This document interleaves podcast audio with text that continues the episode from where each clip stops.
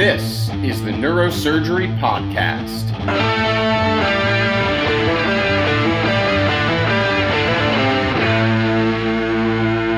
Welcome back to the Neurosurgery Podcast. Today, doing a live in person recording from fabulous Las Vegas. Here we are at SMISS, the Society for Minimally Invasive Spine Surgery, uh, meeting chaired by Dr. Frank Phillips of Midwest Orthopedics at Rush. And I am just delighted to be joined by an old friend, a dear friend, Dr. Shah Ahmad. Shah is a Rush neurosurgery graduate who is this year doing a fellowship uh, in spine surgery, which we're going to touch on today the aspects of that fellowship, why he's doing it, what he's getting out of it, and what drew him to it. Shah, welcome to the show. JP, thanks for having me. Good to see you again. Yeah, it's great to see you. I always love doing these recordings in person, and the fact that we're doing it here in Las Vegas is appropriate. So, uh, for those of our listeners who don't know you, uh, maybe introduce yourself, give a little background, and well, you're a Nevadan, aren't you? That's right. That's right. You can you can tell um, from the time that we've been here. But uh, yeah, I grew up in Las Vegas. Uh, parents were both physicians, private practice owners. Uh, they were solo practitioners for about 20, 25 years, which I think influenced a lot of kind of my thought process behind where I want to do fellowship and, and my career after that. But uh, went to Rush for residency in Indianapolis now, and uh, figuring out basically where I'll be after that. Yeah. So, people who know anything about neurosurgery and about spine surgery might balk at the idea of doing a spine fellowship after graduating from Rush. We have one of the premier fellowships in the country, uh, a world class faculty list in spine in spine neurosurgery. But there is a particular aspect of the fellowship you're doing that uh, we do not have at Rush, and you know skills that you could learn that we we don't offer. So maybe tell the listeners a bit about the fellowship you're doing and why. Absolutely, I you know I think you start out training. Um, especially some of us who've, who've spent so many years in training, thinking, well, I'll do a fellowship, and you don't put too much thought into it beyond that. Um, you know, until you start getting up in, in, into the more senior years. Uh, our program director, uh, Vince Traynelis, gave me a real hard time about it. To be honest, right Yeah. off the bat, uh, you know, he says uh, we've you know we've we've done hundreds and hundreds, if not you know over a thousand spine cases here. You get excellent training. Why would you want to do that? And basically, what I told him was, what I'm looking for is a place where I can learn the business of spine surgery, where I can learn you know um, a, a team of people that are are basically running an effective um, efficient spine practice how they're doing it what techniques they're using um, and and that sort of thing which is something you just don't get a lot of access to i think in uh, academic medicine. And uh, he right off the bat kind of knew exactly what i was looking for. He's good friends with with rick sasso from his time at uh, csrs and um, basically set me up in that way. And and so my goal really for the fellowship was uh, to learn spine surgery from the orthopedic perspective, which I think is something very valuable to a neurosurgery resident. But beyond that, really, it's uh, to see how they're running this kind of institution that they've got uh, for spine surgery and, and specifically outpatient spine surgery. Yeah, I mean, one of the best things that we do with this podcast, it, it's kind of a vehicle for sharing advice. And so I will point out for our listeners, Dr. Traynelis was on the show doing an episode about fellowships and kind of his breakdown on how he advises people when we, his residents, come to him and ask about doing fellowships. And that's exactly what he said on the show. That's what he always says in person. First question is, why would you do a fellowship?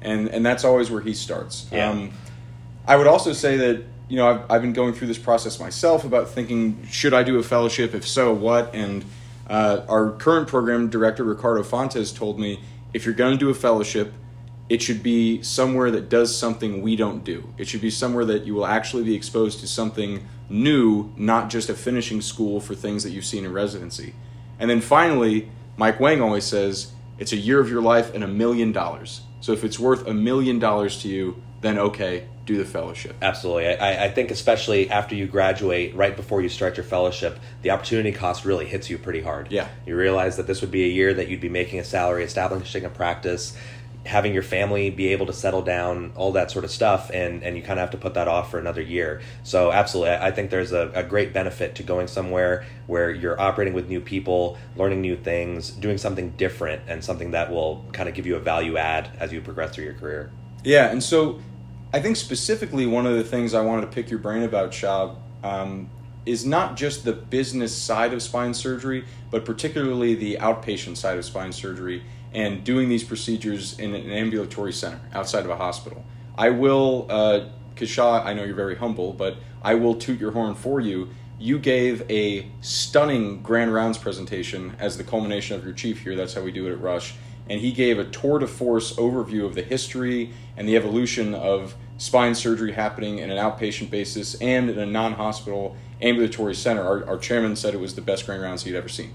So maybe you can set the stage for us before we dive into this topic and just break down for the listeners. I mean, we have people in medical school, in early residency who are, who are listening to the show. Break down what the difference is between procedures done outside of a hospital at, at an ambulatory center and how that started and evolved in this country. Sure. So I'll, I'll preface all of this to say, uh, of course, I'm just out of training. I'm doing my fellowship year.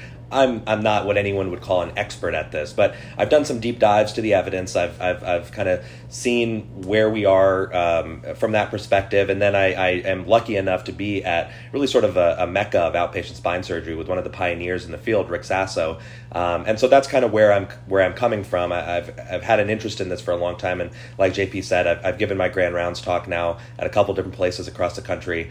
You know, I, I think when you really break it down, the fundamentals of, of this idea are for a long time we've done spine surgery neurosurgery in uh, obviously a hospital setting.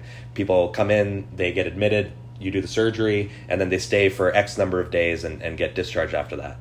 With some of the, the advances that we've had in anesthesia in technology minimally invasive spine surgery uh, people have started to realize that um, th- these are things that maybe the patient doesn't need to stay at the hospital for. So uh, you know, all of this this whole process started about maybe 30, 40 years ago um, when people started doing some of the smaller and safer spine surgeries uh, that we do, like uh, single level lumbar decompressions, uh, microdiscectomies, etc., um, that are quick, safe, uh, relatively bloodless, and realized that they could do these in a setting that wasn't the hospital. And so, um, you know, the first surgery center was built in in Phoenix, Arizona, in the 70s, and um, founded by two anesthesiologists, and they started doing a, a, number of procedures there. Spine surgery was late to the game, um, and, and outpatient spine surgery really started becoming a thing uh, probably in the late 90s or so. And again, uh, Rick Sasso was sort of pioneering that. So, you know, these are these are surgeries that are done at a facility that is completely separate from a hospital. So the term ambulatory surgery center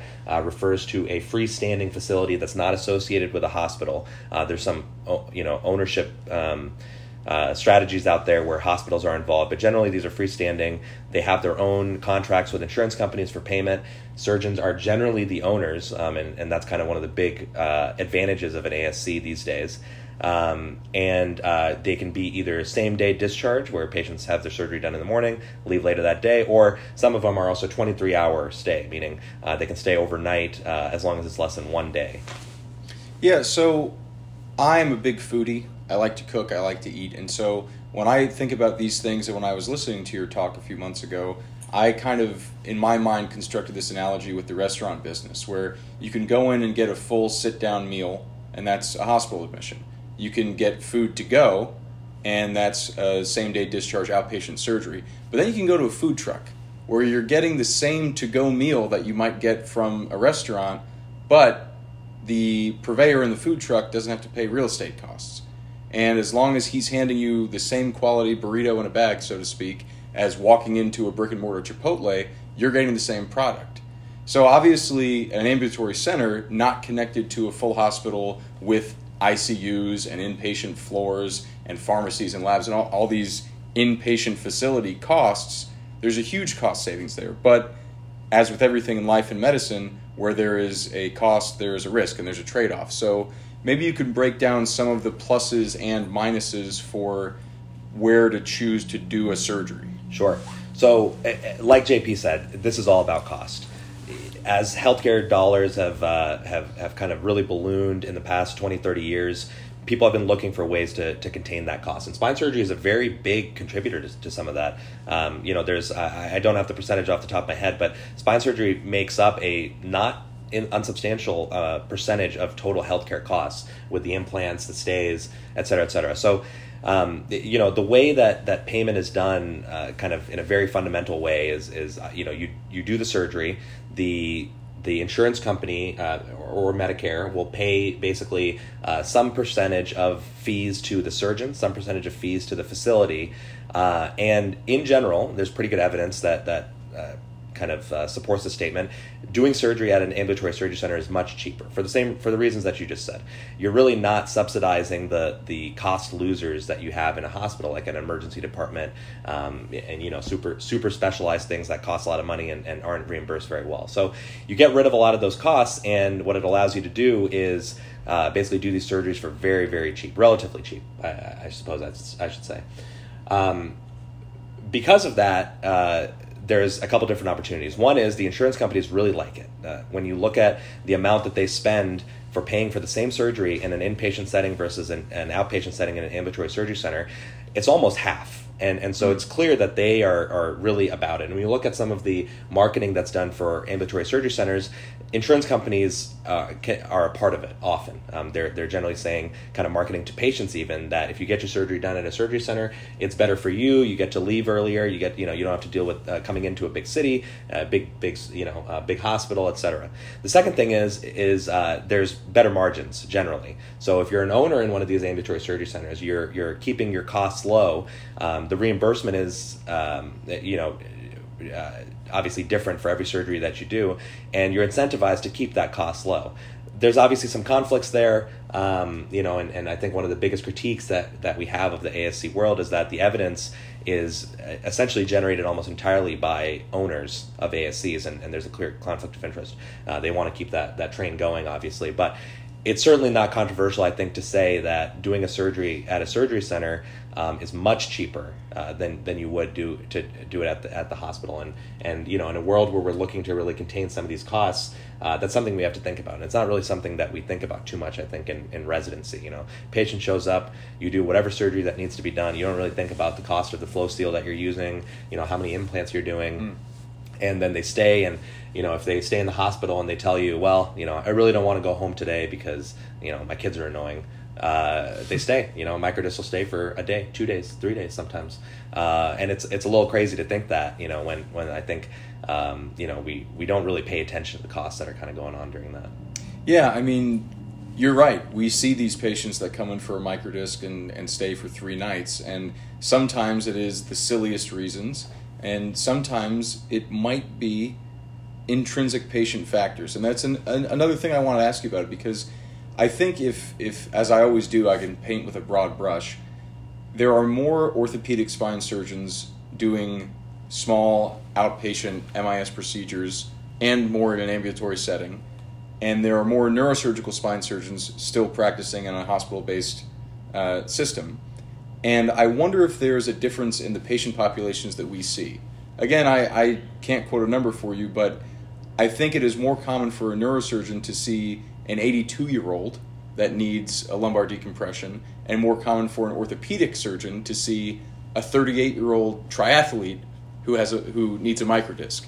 And so perhaps some of these uh, practice pattern variations we see in our patients winding up in the hospital for a few nights, but they're in their 80s and have no support system at home, versus someone at an ambulatory center going home the same day and doing fine might reflect the populations that are coming to each of these practices. Is that something you're seeing now that you're out in this world? You, you certainly see a big difference um, in the patients that you're obviously operating on in a surgery center versus those you see in the hospital. You know, Rush was a big tertiary center um, in a busy city uh, you know, getting patients from hundreds of miles around it, and and you certainly will get patients that would would not be suitable. But you know, I think the the the art of outpatient spine surgery it really seems to be patient selection. And when you look at different institutions that are doing a lot of these things, like Indiana Spine Group, like uh, the Rothman Institute. Um, they have very specific criteria for what patients are okay to do in a surgery center or not. Right. I don't know that you can break it down necessarily that neurosurgeons are getting these referrals and orthopedics are getting those referrals, but when you look at a practice that's doing a lot of outpatient spine surgery, you know, they're seeing everybody. They, they really are. And and what the surgeon needs to do and, and again the part that's that's really the art to this is figure out which patient is appropriate to do in the surgery center. So in your example, you know, you see the 82 year old person, they've got diabetes, they've got um, major issues uh, uh, major medical issues, you know, that's not someone that you would feel comfortable saying, "All right, your ACDF's done. You know, get out of here." Yeah. Um, but the 38 year old person whose you know uh, wife is completely uh, you know on top of it and you know paying attention and uh, they have really good support generally you know very healthy that's a person that i think would be reasonable to do that. So you know some of the criteria that are pretty commonly reflected across some of these institutions are uh, limits in bmi so often um, these patients are going to be less than you know uh, less than usually about 35 or sometimes even 30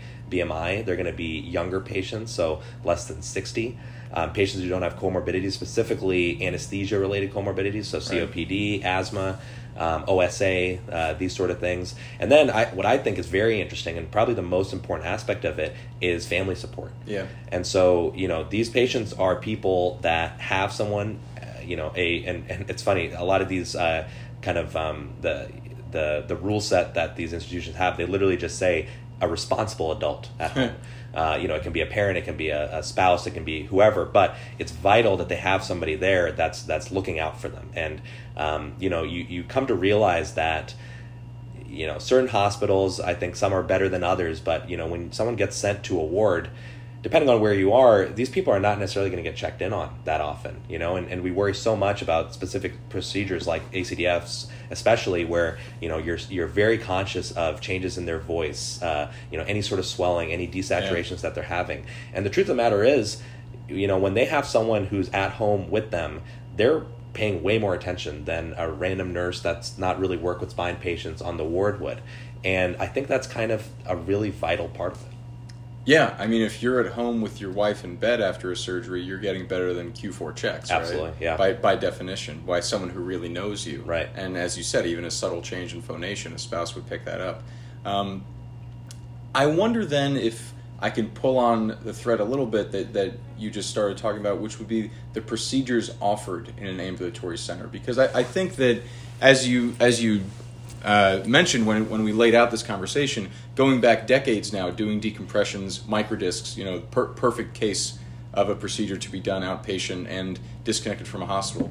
But increasingly in the past uh, five, ten years, we're seeing people doing fusions on an outpatient basis, instrumentation, and even interbody fusions, um, ACDFs, for example, which many surgeons that I've spoken with at meetings or, or interview are more trepidatious about doing that in an outpatient setting because of the more potentially disastrous complications like mm-hmm. we've been discussing. So, in the review you did of trends in, in ambulatory spine surgery, and again, and, in what you're seeing now that you're getting out there, um, what's the adoption rate been like for fusion, for interbody work in an outpatient setting? And, and not just, again, not just outpatient same day discharge from a hospital, but doing it in an ambulatory center disconnected from a full hospital. Mm-hmm. So, what makes for a good outpatient surgery? Uh, I think the main criteria are going to be surgeries that can be done in a short amount of time. And people have different definitions of that, but you know, I think two three hours generally is what people would say. Uh, you know, if a surgery is going to take four, five, six hours, that may not be a good candidate just because of the general anesthesia involved. Surgeries that have a low uh, complication profile, uh, surgeries that uh, have relatively minimal blood loss in an average in an average case um, and then uh, and a couple other factors. So it really started with lumbar decompressions and, and microdiscectomies, and you know I think there was very little controversy, uh, although you know at the time perhaps there was, but at this point, you know, doing a lumbar decompression one level, I think most people would would agree that that would be a safe surgery to do in a surgery center. That you know uh, progressed to doing some cervical surgery posteriorly. Uh, you know, I think the, the the the big one was ACDFs, and, and when that was um, and, and that really started in the early 2000s.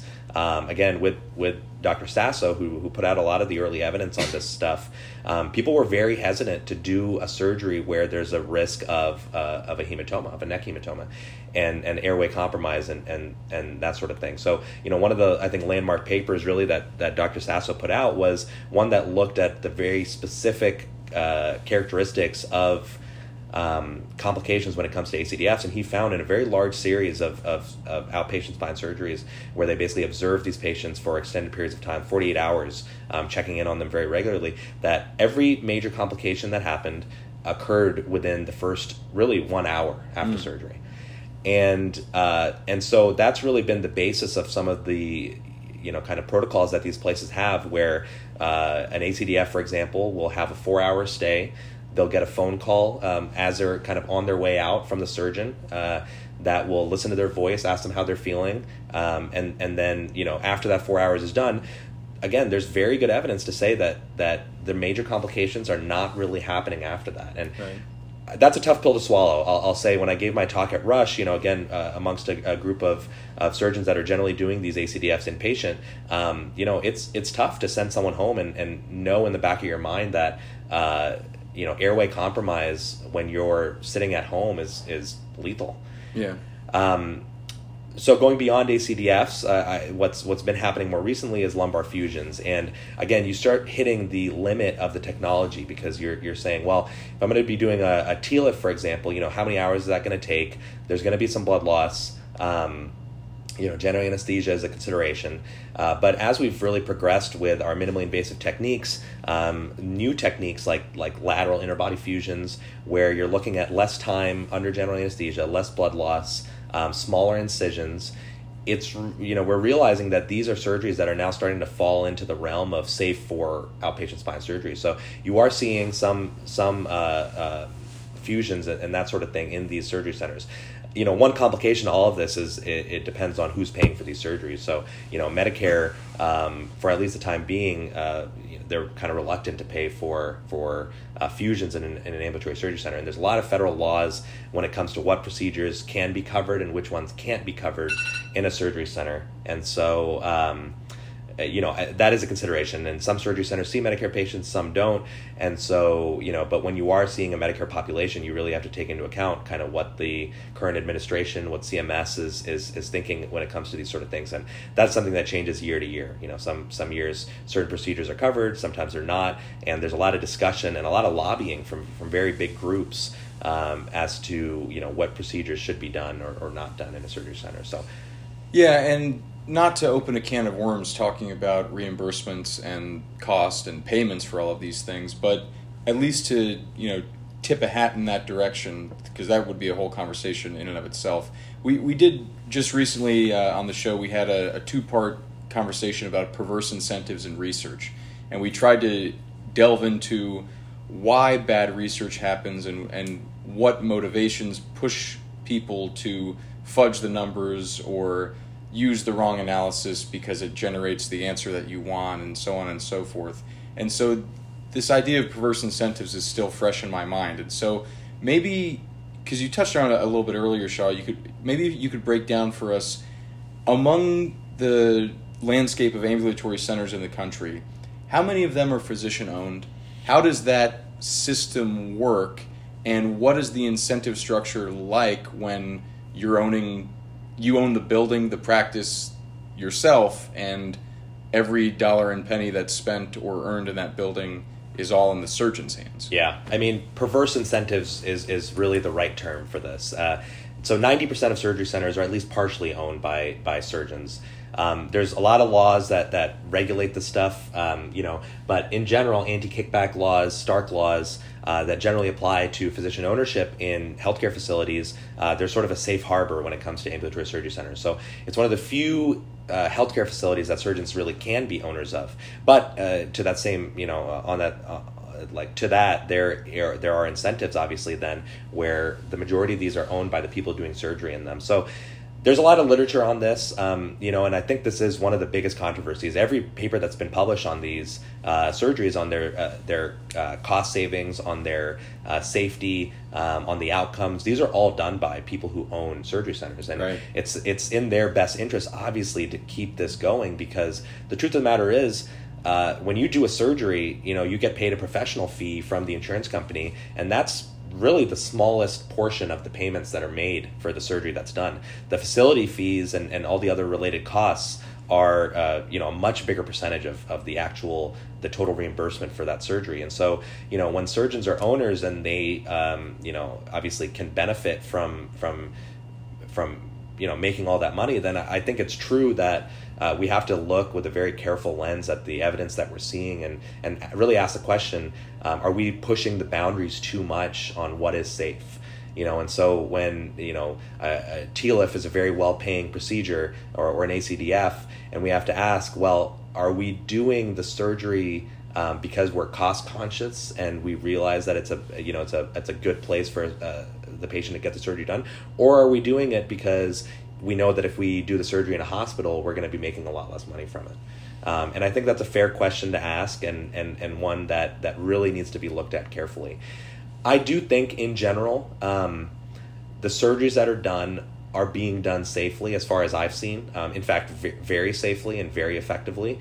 And you realize that um, you know if you are a cost conscious surgeon, if you're a business owner, um, you know there's a lot of wasted costs that go into some of this stuff, especially when you're talking about a hospital that's doing you know 150 surgeries a, a day. Um, you know you you end up paying for a lot of stuff that maybe you don't need to. And so you know there's pros and cons to all of this for sure. But um, you know i think the the question of um, are we doing this for safety or are we doing this for money is is one that will continue uh, for sure as long as you know surgeons continue to be owners in this which you know that's one of the big benefits of, of a surgery center in a in a landscape in a in a market where surgeons are increasingly becoming sort of cogs in a giant machine um, you know we had a talk from uh, uh, Mr. Becker of, of Becker Spine Review at this conference, and you know he, he it was some crazy statistic that uh, eighty uh, percent of um, all physicians are now uh, employed by big systems, and mm-hmm. United Healthcare through Optum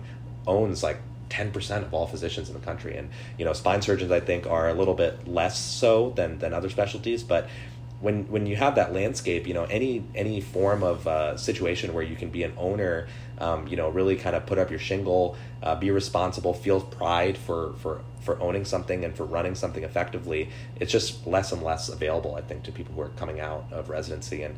Um, you know, I think there's maybe a disillusionment that comes from it too. Uh, as we come out, we're sort of told, well, yeah, you know, you join a big hospital system, you, you join an academic center, those are your options. And um, you know, I think uh, surgery centers and and you know um, private practice is sort of a you know something very different that we we just don't have a lot of exposure to. At least you know we didn't. Yeah, and you know that's actually precisely where I wanted to land the plane because last night again we're here in, in Vegas at SMISS and we ran into Dr. Luis Tumialán, uh, a great friend of the show, been on a few times, hosted some episodes, uh, always with an insightful and forthright take on any topic. And so we ran into him, and, and this topic of ASCs came up because we were going to do this interview today. And you and he started talking about trying to get an ambulatory center set up at an academic institution. And so I wonder if this is becoming an increasingly common practice structure.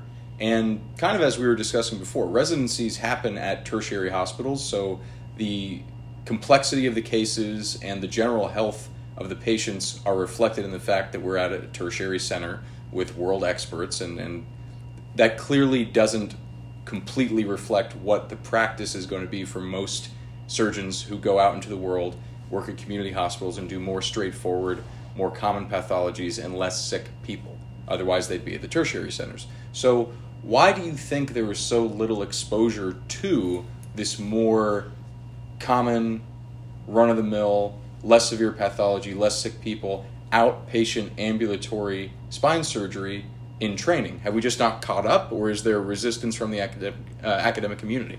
Yeah, I think that's there's there's a lot of there's a lot of reasons. So I, I you know I think at academic centers. Um, you know the especially for neurosurgeons and spine surgeons you know we make the hospital a lot of money and we're making yeah. these universities a lot of money and you know they know that if we were to do a surgery center uh, to, to make a surgery center, start doing our surgeries there, that the hospital and the system is going to lose money from that. Right. You know, we're going to take the the well paying um, insurance companies, the healthier patients that are cheaper to take care of, and we're going to shift them out of the hospital and into a surgery center.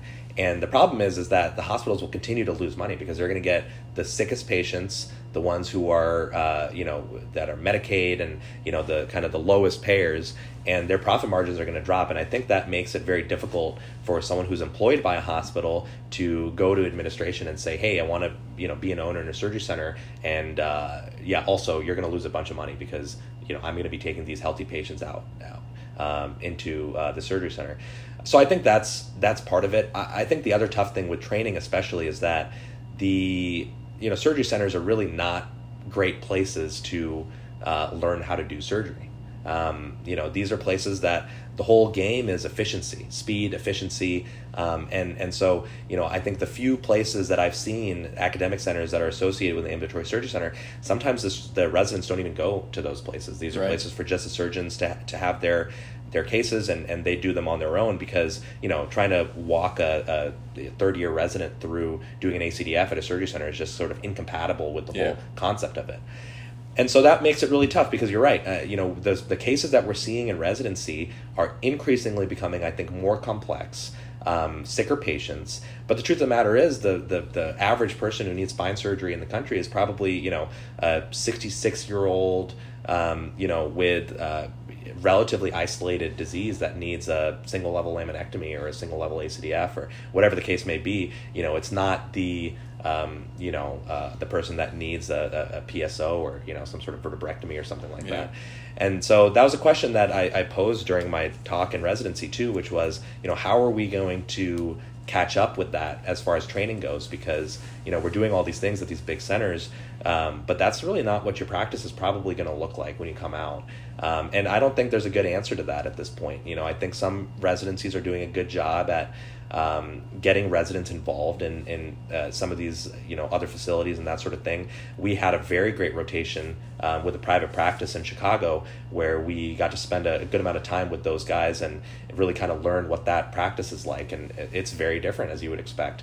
Uh, and we learn a lot from that. And i think that's that's of of you know great benefit to the residents. So, uh, you know, I think that's a trend that will continue where where these hospitals will associate with private practices and have residents rotate with private practice surgeons in sometimes surgery centers, and I think that'll go a long way to kind of preparing you when you come out to say, okay, what do I really want my practice to look like? It doesn't necessarily have to look like the academic spine surgeon that you know was my mentor. Yeah. Well, I'm very happy we did this conversation today because this is the perfect moment in time to catch you and your thoughts about all this because you're out of residency, you've been exposed to this new business model, but you're not yet out there forging for yourself. And so, one of the greatest benefits I've found in doing this podcast, four years in now, um, is that it's kind of a diary, and I can go back and listen to episodes from 2019 and and have a record of oh this is what I was thinking about at the time. These are the references I was making. This is that was my opinion about this and maybe it's changed. So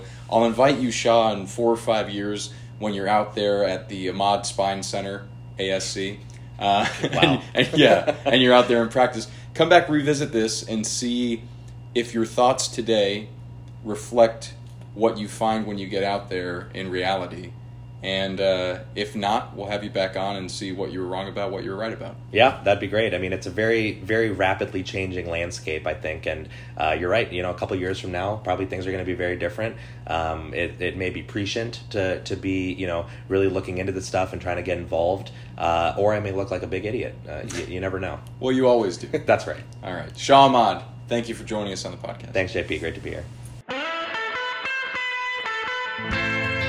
Disclaimer time. The opinions and ideas expressed in this show are solely those of myself, Dr. Wang, and our guests. They do not represent the opinions of any professional institution or organization. This show is for entertainment purposes only and does not constitute the giving of medical or legal advice. Listening to or participating in this show does not constitute continuing medical education or any other professional certification. It's just a show, everybody.